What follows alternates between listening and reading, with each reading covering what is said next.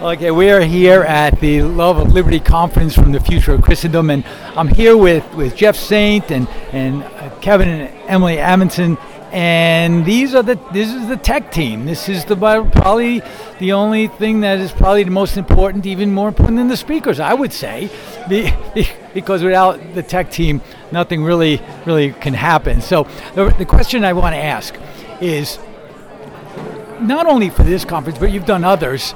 What are some of the uh, the challenges other other than I know Kevin and, em- and Emily, you you were stuck in a hurricane in Orlando, but uh, beside the fact that you were stuck there and you got here at what 12 or 1 o'clock in the morning, and then had to come here and uh, and perform.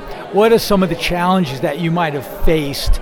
Uh, or that you do face normally in, in this kind of a production, in this incredible production. There's monitors and, and wires and things all over. So, what are some of the challenges?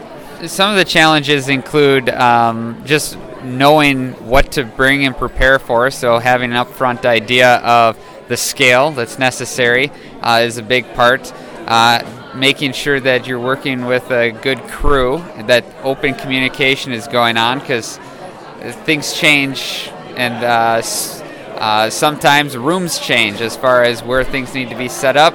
Speakers can't arrive, like physical presenters can't get there in time, so maybe you're shuffling things around. Just got to be on your toes, ready to flip at any moment and just not right. take offense at anything because right. there's Adapt. so adaptability yes. is one of the big adapt, things. Yeah. yeah. and, Flexibility. And, uh, and, I saw you had you had you were, you were manning the camera. Yeah. You, I mean, actually, yeah. you had two cameras, but you were manning the one, mm-hmm. and that is for what purpose?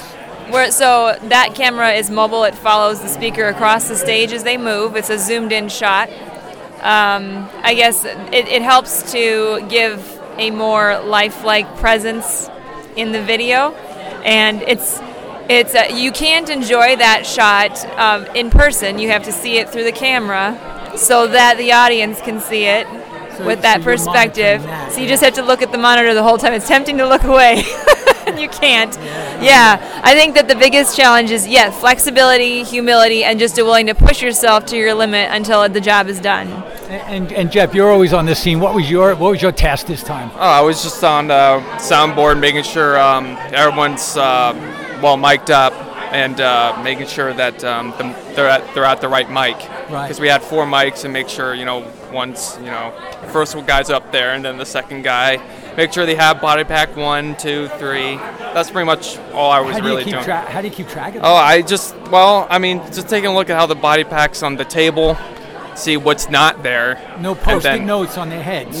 right, exactly. okay. Okay. Yeah, and so that's how I was really able. I mean, uh, to. Uh, uh, figure out who has what body pack, and I'll just and actually Dan Mayberry was in charge of like getting the body packs to the speakers, so I would just ask him, you know, which body pack should give him, and uh, yeah. So you then, rely on someone else for that data. Yeah, uh, yeah, yeah, right, good. right. So yeah. yeah, and I, you know, and, you know, communication is key, as what Kevin said. So right, right. yeah, that now, now, now, now, the next stage, I guess, after you've recorded it all, is editing.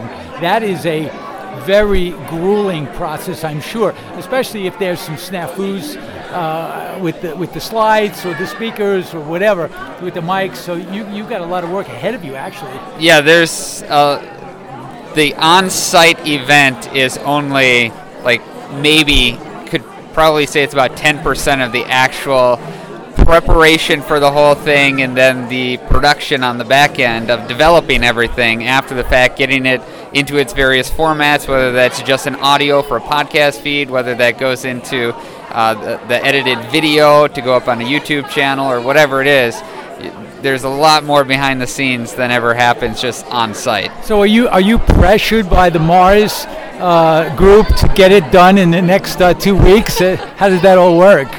Thankfully, no, it's not a lot of pressure, but um, there's a, the way that we do the recordings now is with um, the DaVinci Resolve ATEM Mini switcher, and what that does is it allows me to actually get a recording of every single camera and audio feed separate. So when I jump into the editing suite, um, everything is laid out for me already, and I can just make minor adjustments to whatever I need, and it can go pretty quick.